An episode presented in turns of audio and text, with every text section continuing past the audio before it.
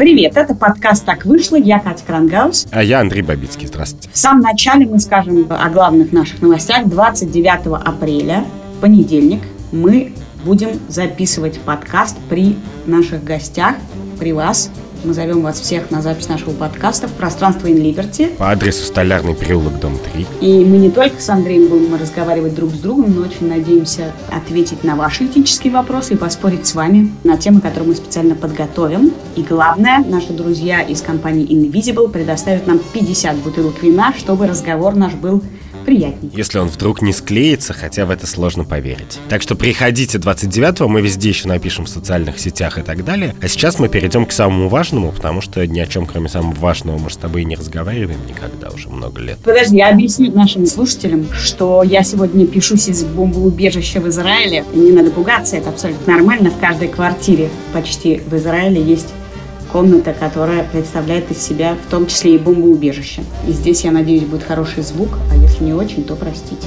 Мы вообще второй раз уже пишемся, потому что вчера нас ничего не записал. Потому что бомбоубежище не создано не для того, чтобы писать подкасты, если кто-то сомневался в этом. Я надеюсь, для других целей оно мне сегодня не пригодится. Окей, ладно, поехали, потому что я все время к важному хочу. Вот ты small talk, small talk, а я хочу вернуться к важному, потому что мы всегда ставим себе амбициозные цели, и в этот раз тоже решили поставить амбициозную цель. А именно поговорить о том, что такое добродетель в 2019 году. Как она выглядит? Вот ты всегда очень сложно изъясняешься. Мы на самом деле с тобой решили наконец-то сверить наши этические часы, что мы с тобой все время спорим, спорим, выясняем, что такое хорошо, что такое плохо в конкретных ситуациях, но ни разу с тобой не обсудили, что такое вообще хороший человек. Мы даже не обсудили, считаем ли мы друг друга хорошими людьми, я тебе должен заметить. Может быть, избежим этого сегодня. Да-да-да. Да, в принципе, кстати, я проводил опрос в нашем фейсбучике, так вышло, и задал такой вопрос. Хороший человек – это профессия или не профессия? Для меня всегда была загадочна эта фраза. Я просто не понимаю, что это значит. Вот. И, а я вот для начала, я тебе и расскажу. Потому что, конечно же, всегда считалось, что хороший человек – это не профессия, что вот ты хороший столяр, хороший моряк, хороший ведущий подкаста, а твои личные качества как бы ни при чем, и на, уж на работе точно тебя за них ценить не должны. И как-то это вообще не связанные вещи. И, собственно, 82% читателей нашей страницы тоже так считают. Из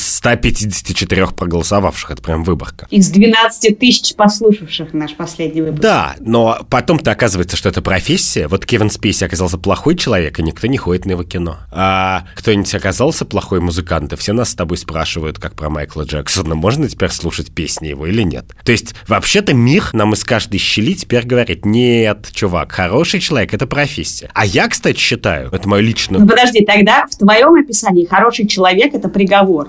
Почему приговор? Ну, потому что если ты плохой человек, то все, тебе конец. Ну, во-первых, как бы... Вон из профессии, как говорили. Да, но мне-то всегда казалось, что в последнее время хороший человек эта профессия становится даже осмысленной HR-стратегией. То есть я знаю много людей, которые продуктивны и производительны только потому, что они хорошие люди. Не потому, что они много работают, не потому, что они составляют бизнес-планы и так далее, а потому, что они хорошие люди in the end of the day. Вот просто так оказывается. Но мы будем говорить про другие с тобой добродетели. Мы с тобой заготовили два списка. У тебя есть свой список, у меня есть свой список. Мы с тобой как в слова сейчас будем играть, по очереди называя качества, которые, как нам кажется, присущи хорошему современному человеку в 2019 году. Ты первый. Я начну, давай с такого теоретического введения. Потому что занудство, хоть и не добродетель, но мое качество. И стоит на следующем, что мы с тобой все время разговариваем о том, что является хорошим и плохим поступком. Мы приносим либо поступок и оцениваем его как-то и говорим о нем, либо мы описываем какую-то ситуацию и, в общем, обсуждаем, как нам поступить в этой ситуации, как нам отнестись, что сказать, что сделать и так далее. Но вообще-то первое самая проработанная, самая убедительная философская теория добра и зла, она была основана не на поступках, что хороший человек — это не тот, который делает хорошие или плохие поступки, а, если верить этике Аристотеля, это человек добродетельный, это человек, который обладает хорошими качествами. То есть он может вести себя при этом как говно? Это как бы не важно. Аристотель просто не оценивал поступки. Нет, конечно, добродетельный человек поступит правильно в каждой ситуации, но просто вести себя правильно в каждой ситуации недостаточно. А надо обладать некоторыми добродетелями. Ну, например, благоразумием, мужеством, справедливостью и так далее. Вот у него был некоторый список. И, в принципе, когда ты обсуждаешь какого-то своего друга,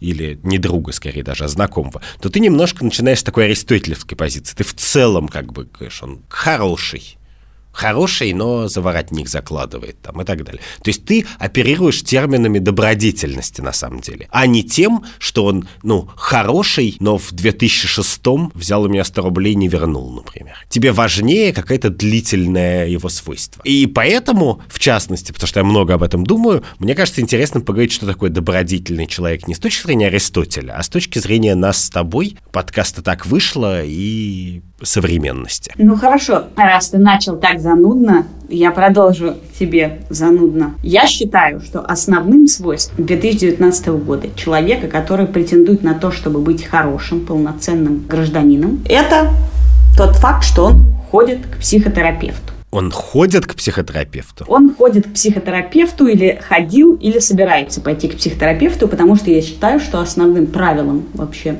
порядочного поведения в 2019 году очевидно стало то, что человек должен не приносить своими особенностями обществу никаких забот. То есть, условно говоря, вот ты пассивно-агрессивен. Я да. Знаешь, да? Я, это да? теперь, теперь это знают все, но ты-то это знаешь давно, да.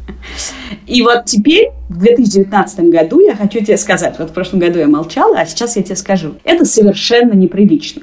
Ты должен либо уже заниматься этой проблемой, либо кормить меня обещаниями, что ты займешься этой проблемой. Потому что в современном мире, раньше мы как говорили, ну, Андрюш, ну, вот он, он хороший человек, но, но раздражительный. Ну, вот такой он человек, такой, зато умный. Вот это было он такой человек, зато какой-то. И сейчас мы совершенно оказались к этому нетерпимы, на самом деле. И аргумент «он такой человек» вообще не работает. Ну, то есть, подожди, я сформулирую это. Ну, ходить к психотерапевту – это поступок. А какой мотив за ним стоит? Ну, мотив простой. Ты не должен иметь никаких проблем в коммуникации с людьми. А если... По крайней мере, ты должен стремиться, к, постоянно стремиться к избавлению от них. Это не только касается того, что ты, не знаю, пассивно-агрессивен. Если тебя ранит любое общение, если тебе больно, если тебя все задевает, если тебя все обижают, это тоже твоя проблема. И я ее должен решать, или, по крайней мере, стремиться к тому, Конечно, что... конечно, ты должен ее решать, потому что ты должен все время самосовершенствоваться. Это, кстати, удивительно, ты так формулируешь. У меня тут два вопроса. Первый такой. Вот ты говоришь, что борьба с неврозами, как бы починка коммуникации и желание все наладить в общении – это добродетель, но является ли это добродетелью, в смысле мы должны это делать, потому что так лучше, или является ли это просто более здоровым и комфортным способом жить, и в этом смысле мы это делаем так же, как мы ходим на какую-нибудь диагностику чего-нибудь или к врачу? Ну, это очень сложно сказать, является ли это более здоровым, потому что мы к этому пришли, и пока мы не придем к тому, что мы все сейчас пострижены под одну психотерапевтическую гребенку, и, значит, все не нарушаем границы и выстраиваем границы, сейчас мы поговорим с тобой про границы, и вообще все как бы такие психологически подтянутые. Вот пока мы не придем под одну гребенку и не начнем ценить то, что у людей есть какие-то психи агрессивные, то очень сложно это оценить. Но мне хочется сказать тебе, знаешь, ты сказал про неврозы, да. что одновременно с тем, что твоя личная забота, и вообще у тебя должен быть один вопрос, какой номер психотерапевта, да. но про неврозы интересно, что несмотря на то, что ты должен решить свою проблему немедленно, я должна бесконечно уважать неврозы. Вот проблемы твои не должна. Вот то, что ты можешь пойти и исправить. Но если в процессе твоей психотерапии выяснится... Что у меня что настоящий вот, честный невроз. Что у тебя настоящий честный невроз, моя добродетель заключается в том, чтобы его бесконечно уважать. Например, ты скажешь, вот я все исправил, я, значит, э, э, э, но у меня триггерит, есть такое слово, меня триггерит, то есть приводит к запуску механизма, не знаю, дым, когда тебя пахнет сигарет. Дым сигарет с ментолом, давай это назовем, да. да. И я могу тебе сказать, да пошел ты как бы. Но я обязана в общем нашем с тобой пространстве бесконечно этот невроз уважать. Подожди, это интересная картина, которую ты рисуешь, и которая примерно такая, что я должен осознать себя изо всех сил, понять, какие мои неврозы, это мое врожденное и неотъемлемое, или приобретенное, ну уж точно как бы теперь неотъемлемое. Непоправимое. Непоправимое бы, да. качество, и тогда ты их начинаешь уважать. А какие мои неврозы, это просто неврозы, и тогда я должен их лечить. Ну вот сейчас, сейчас я не уважаю твои неврозы, понимаешь? Не обязана. Но когда ты очистишься от шелухи и вернешься ко мне с неврозом и скажешь, вот он сертифицированный мой невроз, то? То тогда все. И это называется добродетель, видимо, принятия. Да, это добродетель принятия, и она, конечно, безусловно, входит в список добродетелей. Ну, подожди, я тогда, как философ, не могу задать тебе следующий вопрос. А она добродетель даже по отношению к людям, которые не являются тебе близкими людьми? Вот тут смотри, все очень хитро. Я рада, что могу наконец-то просветить тебя хоть в каких-то вопросах добра и зла.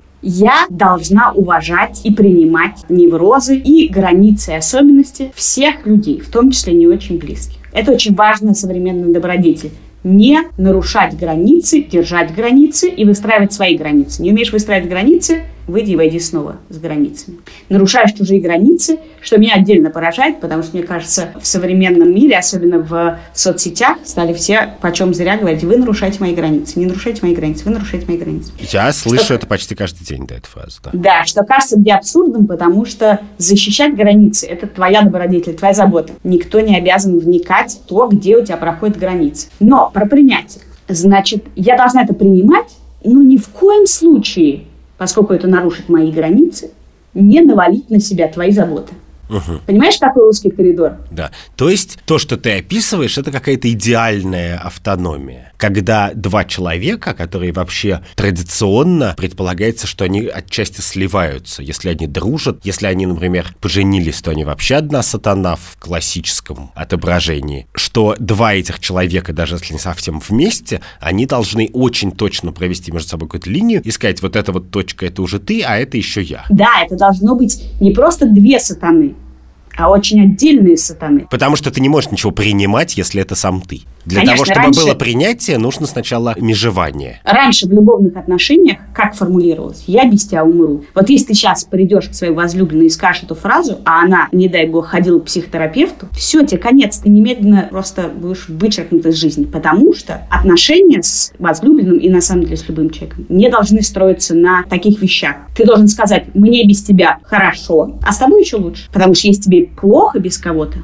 то это все опять психотерапевт. Вперед, а подожди, а ты ходила к психотерапевту когда-нибудь сама? Конечно. Я ходила еще тогда, когда это не было модным. А, то есть ты протаскиваешь в наш этический подкаст вот эту вот эту Нет, но я уже, но у меня уже, ты знаешь, э, кривая Гаусса уже сошла на нет, я скоро начну ненавидеть психотерапевтов. Угу, окей. Ладно. Поскольку ты знаешь, что я предтрансеттер, это человек, который все ловит до того, как это становится модным, то в тот момент, когда это становится мейнстримом, меня это начинает бесить. Да, но ты понимаешь, что, Катюш, что это не добродетель. То, что ты пред... Абсолютно. Предтрансеттер. Окей, я просто, а то вдруг наши... И то, что меня начинает это бесить, это тоже не добродетель. Да, окей. Ну ладно, но если это перевести в термины добродетели, вообще в термины, которые используются, то значит это осознанность, во-первых, да? Угу. Во-вторых, принятие. Безусловно. В-третьих, разделение. Твои проблемы, твои проблемы, мои проблемы, мои проблемы. Ну, межевание, рисование да. границ профессионально. Окей.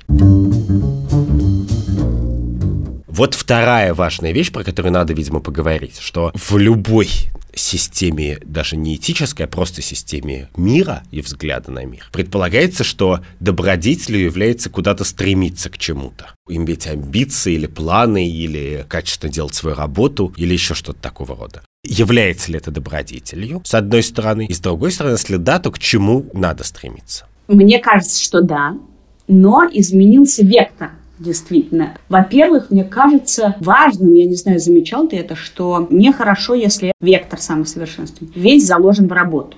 Быть трудоголиком в 2019 году неприлично. Это значит, что ты неправильно выстраиваешь приоритеты, а выстраивать приоритеты – это очень важно. И у тебя какая-то проблема с жизненным балансом. Да. Потому что хороший человек должен жить полноценной жизнью. Это вообще его обязанность – жить полноценной жизнью. Это значит, что у него должна быть работа. Это значит, что у него должны быть равноправные отношения. Может быть, на одну ночь, может быть, открытый вид этих отношений, он как бы бесконечен, не ограничен, какой угодно. И он сам, вот это вот есть его самость, в которой он тоже должен все время самосовершенствоваться. Оттуда растут многие у такой популярности образовательных курсов, все медитируют и ходят на йогу, потому что должен быть ты сам где-то еще. Мне просто кажется, что если это так, то это все равно не вчера появившийся добродетель, потому что, ну, как бы надо же ходить в церковь по воскресеньям с семьей. Ну, то есть мы просто насмотрелись как бы фильмов 60-х годов, где это было добродетель в Америке. Но, в принципе, я не знаю, в последнюю тысячу лет слово «трудоголик» было похвалой очень как бы недолгую часть истории человечества, не правда ли? Ну ты что, если муж пропадает на работе, это значит, он трудяга, это было хорошо. Может быть, да. Но хотя, честно говоря, в протестантской традиции скорее, наверное, нет. Человек не может в воскресенье работать. А в российской традиции, мне кажется, планку задают великие стихи Алексея Константиновича Толстого. «Коль мужик не пропьет урожаю, я того мужика уважаю». Ну, то есть, мне не кажется, что в этом есть какая-то перемена. Мне кажется как раз, что трудоголизм как идеал этический, он свойственен каким-то отдельным сообществам, например, стартап рэпером Кремниевой долины, но не человечеству в целом. Андрюш, не лицемерь. Не лицемерь. Я знаю, что ты в последние годы очень стал самосовершенствоваться. Я немножко самосовершенствуюсь, да. Но я не стал И... трудоголиком. Надеюсь, что мои коллеги это Потому что это не добродетельно, как мы знаем, теперь ты стремишься к идеалу. Идеал в пяти метрах от меня сидит. Ну вот я раскрою секрет. Ты приобрел очень, как бы это назвать? Ну давай, давай. Это твой последний шанс. Я больше тебе не разрешу меня вот так вот гнобить в прямом эфире. Давай я задам тебе вопрос, потому что не знаю на него правильный ответ, но ты мне скажи. У тебя уже есть сикспэк? У тебя уже есть кубики на прессе? Нет, у меня нет кубиков но ты стремишься к ним, потому что я знаю, что ты очень стал много заниматься своим телом. И это одна из важнейших добродетелей современных. Да, Хотя и, да. странно это, и тут я поставлю тебя перед другим вопросом. Почему из двух добродетелей про тело одно заниматься своим телом и совершенствовать да. его, а вторая принять свое тело? Почему ты выбрал не принятие своего тела, а самосовершенствование? Но у меня есть два ответа, честный и для этического подкаста. Давай. Честный такой, потому что человек социальное животное. И помимо того, что ты принимаешь свое тело, нужно, чтобы другие люди принимали твое тело. И ты немножко зависишь. Вот когда ты ходишь и худеешь, что все говорят, о боже мой, как ты хорошо выглядишь. И я понимаю, поскольку мы с тобой не первый год ведем этот подкаст, я понимаю, что они вообще-то ведут себя свински. Потому что таким образом они, возможно, особенно если бы я в глубине души хотел быть доволен своим телом, они меня загоняют в прокрустово ложа модной обложки. А с другой стороны, как бы это так приятно, когда тебе говорят, ты хорошо выглядишь. Но это честный ответ. Вообще, я, конечно, надеялась, что ты в ответ на это скажешь, что я тоже очень похорошел, но тебя оправдывает то, что... Я тебя не вижу. Да, я нахожусь далеко. Да, ты сидишь в бомбоубежище, поэтому я не знаю, насколько хорошо ты выглядишь. Я очень хорошо смотрю в бомбоубежище. Окей. Okay. That much я готов тебе предоставить. Слушай, ну про обложку, сейчас перед тем, как ты ответишь этично, да. но про обложку, ведь есть огромное количество бодипозитивных обложек. Их, правда, обвиняют тоже в том, что уже и они как бы неправдивы, что это бодипозитивные модели, которые на самом деле очень красивые полные люди. Они проводят очень много времени в салонах красоты и в тренажерном зале, чтобы их формы были красиво выпирающими. А, мол, обычным полным людям это недоступно. Но погляди, давай я тебе выступлю теперь как ведущий, и залезу на табуретку и скажу, что в принципе понятным образом, если включить аналитический мой мозг, у человека в любой жизненной ситуации, в любых обстоятельствах есть два выбора. Либо принимать ход вещей, ну, в частности, свой внешний вид, например. Либо не принимать его и пытаться изменить в какую-то желаемую сторону. И мне кажется, что современность позволяет идти первым путем и вторым. Она позволяет тебе сказать, нет, это мое тело, и я им горжусь. И оно позволяет тебе сказать, вот мое идеальное тело, значит, напечатано в приложении Fit in a Week, и я к нему стремлюсь каждый день по 15 минут. Но оно как бы не позволяет тебе быть подвешенным, мучимым, разобранным и метаться из стороны в сторону. То есть, если ты уже гордишься своим телом, то гордись. И это, кстати, касается не только тела, а представления о любой норме. Ты же это сама сформулировала, когда сказала, что я должен должен решить, какие неврозы мои заслуживают уважения, но если уже я так решил, то ты их вынужден уважать. И мне кажется, что это какой-то хороший урок современности любому человеку, что да, мы попытаемся уважать все, что ты сам в себе уважаешь. Ты скажи, да, я это в себе уважаю. Да, мое тело такое, и оно мне нравится. Интересно, что ты говоришь, что человек должен определиться. А мне кажется, что есть такая добродетель еще, что ты должен все время рассказывать о том, как ты был неправ, что ты думал так, а теперь думаешь по-другому. Это такая визуализированная часть того, что ты все время растешь. Ты должен предъявлять миру изменившееся воззрение. И как раз в этом смысле ты можешь сегодня определиться так, а завтра не так, и показать миру, как ты изменился. Ну вот я не знаю, этот наш разговор, он все время немножко рискует скатиться в карикатуру, как бы.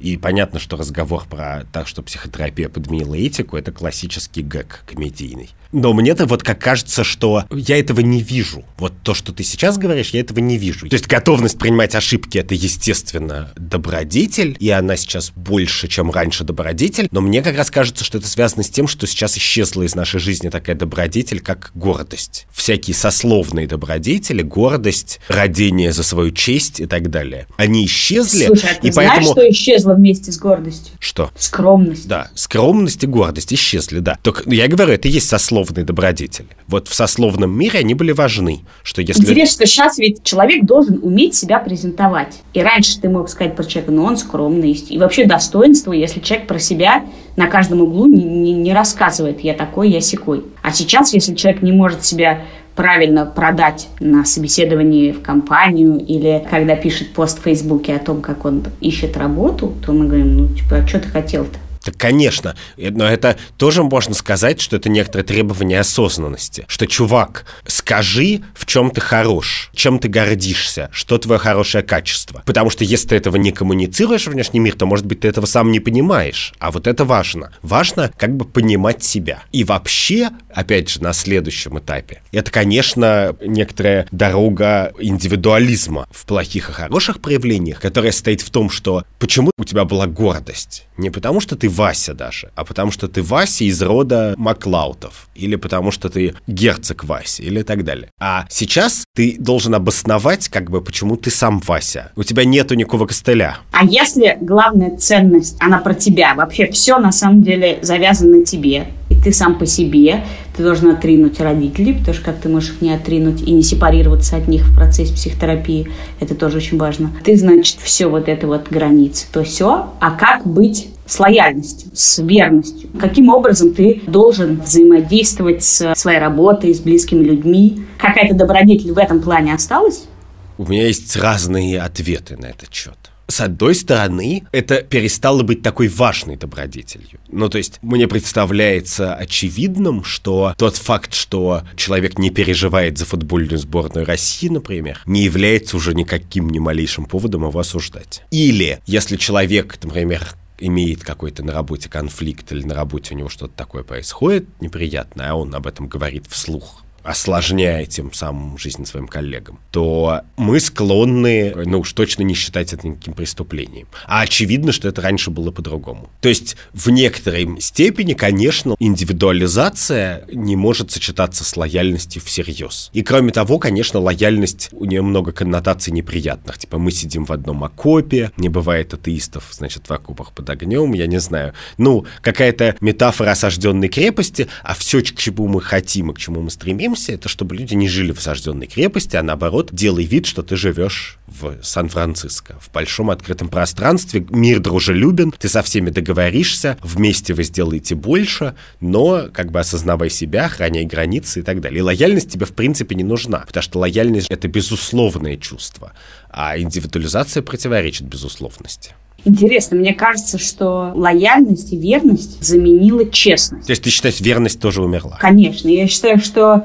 Нет, как бы честность. На все это есть один ответ. Честность. Если ты декларируешь какие-то принципы, а в случае с работой подписываешь их бумажкой. Вот я не буду говорить плохо про свою компанию. Более того, мне кажется, даже скоро это приведет к тому, что про лояльность будут подписывать компании с сотрудником двусторонние соглашения. Если я не буду говорить плохо про мою компанию, и я подписываю про эту бумажку, то я бы хотела гарантии, что компания не будет говорить про меня плохо. И в смысле человеческих отношений мы как бы декларируем что-то. Или я, я например, говорю, я своих не сдаю.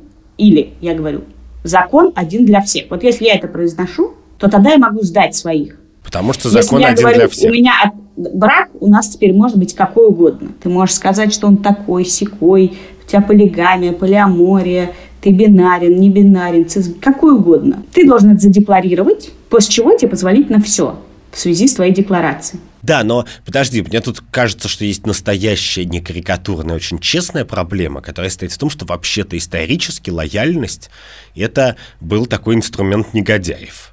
Очень много зла можно протащить под соусом лояльности корпорации, роте, я не знаю, стране, сборной и чему угодно. И поэтому человечество сделало очень большой шаг вперед, когда девальвировала лояльность, потому что 99% людей, которые говорят про лояльность, не имеют права про нее говорить. С другой стороны, конечно, есть какая-то часть лояльности, дружеской, любовной, партнерской, без которой мне очень сложно представить себе мир. Потому что, конечно же, от человека, который тебя любит и которого любишь ты, ты не ждешь, что он будет судьей в очочках который в конфликтной ситуации скажет, так-так, можно я загляну в гражданский кодекс, и потом я скажу, значит, соседка, да, но... соседка Бобрита, она крашеная сучка или она права, а крашеная сучка это ты? Вот. Послушай, но с тех пор, как появился термин «токсичные отношения», прости, что я все время загоняю тебя в Вуди фильм. Да-да-да, ты... Но...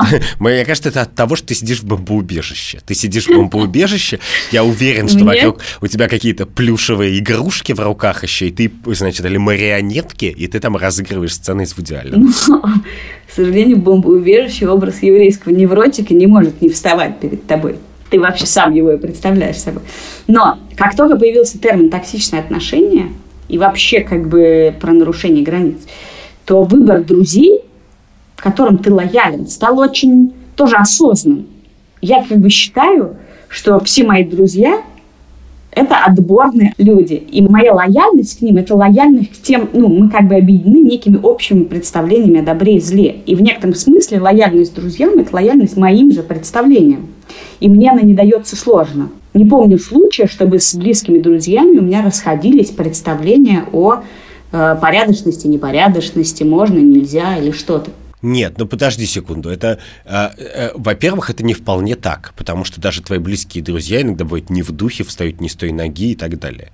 И... Кроме некоторых пассивно-агрессивных? Ну да, кроме меня, ты имеешь в виду. Но, э, но ты уже, я надеюсь, записался психотерапевта, пока мы разговариваем. Я еще нет, но как пассивно-агрессивный человек я должен тебе сказать, что с тебя опять не запишется наш разговор то я пойду к психотерапевту. То ты пойдешь Я пойду, чтобы... А я, пожалуй, просто не выйду из бомбоубежища. Да-да-да. Но бессмысленно обсуждать ценности, не обсуждая конфликтов ценностей. Ну, то есть ценность, она тогда ценность, когда ты готов в чем-то ради нее пожертвовать. И буквально твой друг не прав, и может ли он рассчитывать, что ты его поддержишь, несмотря на это? Или даже, даже сказав, ты не прав, все равно, значит, э, будешь обнимать, утешать и так далее. Ой, слушай, это же очень интересно. Я этим вопросом задаюсь очень давно. Почему в сознании огромного количества людей, если твой друг совершает какой-то плохой поступок, мы наблюдали, как у разных хороших людей друзья совершали разные не очень хорошие поступки. Конечно, нас с тобой это никогда не коснется. То, но, то у людей происходит какая-то беда. Человек до, принимает решение из двух таких. Первое. Он мне больше не друг. То есть он кусок говна и поступил как говно. И второе, он мой друг, я его люблю, а значит, он не мог поступить как говно, или это не говно, и вы сами все идиоты. При том, что мне кажется абсолютно нормально сказать, я тебя люблю, ты мой дружок, сделать какую-то ерунду, а я вообще промолчу. В принципе, у людей отпала такая добродетель, ты знаешь, как промолчать и не высказывать свою позицию по любому поводу. Проблема вот в чем. Мы так всерьез и много говорим о совершенствовании в, в разных самых областях. Психотерапии, дантиста, чекапа. Ты знаешь слово чекап? Конечно. Тоже добродетель, кстати в самых разных, что ситуация, когда ты говоришь, окей, а сегодня мы ни к чему не стремимся, а просто пьем пиногриджи, как бы, и любим друг друга, становится подозрительной. Но нет, конечно, я даже в целях нашего полукомического этого выпуска не согласен, что это так. Нет, нет, я все время не замечаю и молчу когда близкие мне люди делают что-то, что мне не кажется катастрофическим. А если и говорю, то обычно не потому, что я справедливый судья, а потому что я пассивно-агрессивный засранец, кстати сказать. Я, по крайней мере, так это интерпретирую. Так с чем ты не согласен? Ну, я не согласен с тем, что исчезло, что молчание, что как бы отсутствие мнения, ну, то есть смирение некоторых, humility, позиция, значит, наблюдателя и человека, который занимается своим делом, она исчезла. Нет, конечно. Мы, наоборот, в некотором смысле сейчас, например, очень спокойно относимся к тому, что человека не интересует политика, например. Ну, не интересует, это ладно. Спокойно ли мы относимся к людям, э, к которым мы расходимся по вопросу Крыма? Вот у меня есть знакомый, с которым нельзя говорить о политике. Да. Я с ним никогда не говорю, не потому что он аполитичен, скорее я там, аполитичен. Но когда он начинает говорить, это как бы момент, когда очень сложно молчать. Вообще мир соцсетей поставил нас перед тем, что мы очень много знаем про то, что думают другие люди по любому поводу. И это, конечно, нас все время разъединяет с ними. Погляди, вот теперь, как бы я не могу не сказать чего-нибудь нормативного. Мы, с тобой, мы сейчас как бы описываем, мы с тобой как наблюдатели на холме смотрим вниз. Но у меня-то есть собственные сильные суждения. И мне как раз кажется, что люди, которые умеют объединять других людей, которые умеют разговаривать с тем, с кем нельзя говорить про Крым, они творят невероятное благо. И мир был бы бесконечно лучше, если бы их было больше. И в некотором смысле Крым происходит от того, что их недостаточно много. И это интересно, потому что когда-то в 18 веке у философов просвещения, у некоторых, у них была такая модная идея, метафора, которую, кажется, Монтескье сформулировал, что торговля хороша тем, что торговля всегда сопровождается улыбками и добрыми нравами. Потому что если ты стоишь за прилавком, как бы, то ты можешь быть любой мразью, но ты будешь улыбаться людям, кивать и заворачивать покупки в красивую бумажку. И если ты, я не знаю, ты по-португальский торговец в Китае, то в Португалии ты можешь говорить, что всех китайцев повесить, а если ты в Китай приплыл, там, в Макао, то ты будешь со всеми как бы дружить и улыбаться, и вообще купец — это человек, который с необходимостью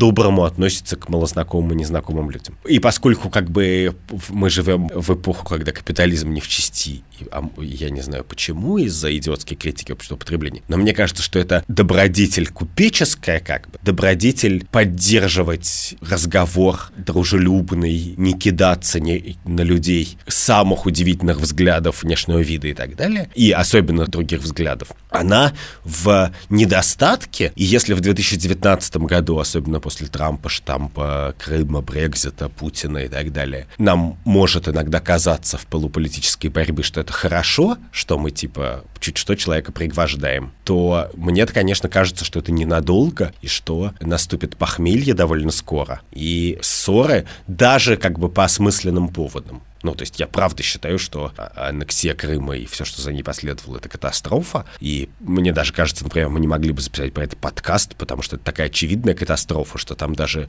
сколько ни кидая орла и решку, мы не можем вымучить как бы сострадательную позицию в пользу аннексии. Но мне кажется, что способность поддерживать дружелюбные отношения с людьми, которые по каким-то своим странным причинам считают это решение верным, это добродетель. И это добродетель вневременная, она останется всегда добродетель. Пока ты все это описывал, я поняла, что то, что ты описываешь, в общем, подытоживает более-менее все, что мы говорили, включая границы российские и их нарушения. Все это приводит к тому, что современный человек должен абсолютно лишить себя и лишить коммуникацию острых углов – все должно быть так сглажено и приглажено, чтобы ничего ниоткуда не выпирало и тебе не мешало, потому что ты должен быть в гармонии с собой. И ни в коем случае не мешал другим. Мне кажется, что это такой образ сглаженного, такого усредненного, дружелюбного, гармоничного человека. Это вот то, который не стесняется себя, и он сам может быть таких форм, как бы разных. И все вот это должно быть сглажено. И ни в коем Но случае ты сама никакой себе, резкости. Ты сама себе только противоречишь. Ты сама говорила, что мы должны проводить границы. И, конечно, границы же проводятся не сглаженностью. Именно я-то говорю про очень конкретную вещь. Про то, что, как мне кажется, является добродетелью, всегда являлось, и то, чего было очень мало. И уж, по крайней мере, это не считали добродетелью. Это признание того, и принятие того, что люди, которые не твои друзья, не могли бы быть твоими друзьями, и люди, которые говорят совершенно страшные вещи, удивительные, это такие же люди, с которыми базовым образом ты должен дружелюбно разговаривать. Может быть, ты обвиняешь меня в противоречии, а я считаю, что это просто добродетель. Я послушала и, и изменила свое мнение. Окей. Тебе кто-то поставил в чек-листе сразу галочку. Катя плюс один. Катя плюс один – это то, что ждет нас с тобой на открытой записи подкаста 29 апреля в понедельник – Через два дня после моего дня рождения мы с тобой зовем всех послушать, как мы будем записывать подкаст. Мы будем записывать открытый подкаст по адресу Столярный, дом 3 в пространстве Инлиберти Рассвет. Мы везде об этом напишем. я не знаю, в соцсетях, таймпаде, где только не. Мы всех напоим развеселим. Да, напомню, что наши друзья из Invisible предоставят нам 50 бутылок вина. Там будет белое, красное, игристое и крепленое. Так что есть что-то правильное в том, что мы с вами наконец-то впервые увидимся благодаря сервису Invisible. Это был подкаст «Так вышло». Я Катя Крангаус из бомбоубежища. А я из мира плохих каламбуров Андрей Бабицкий. Пока. До свидания. Покеда.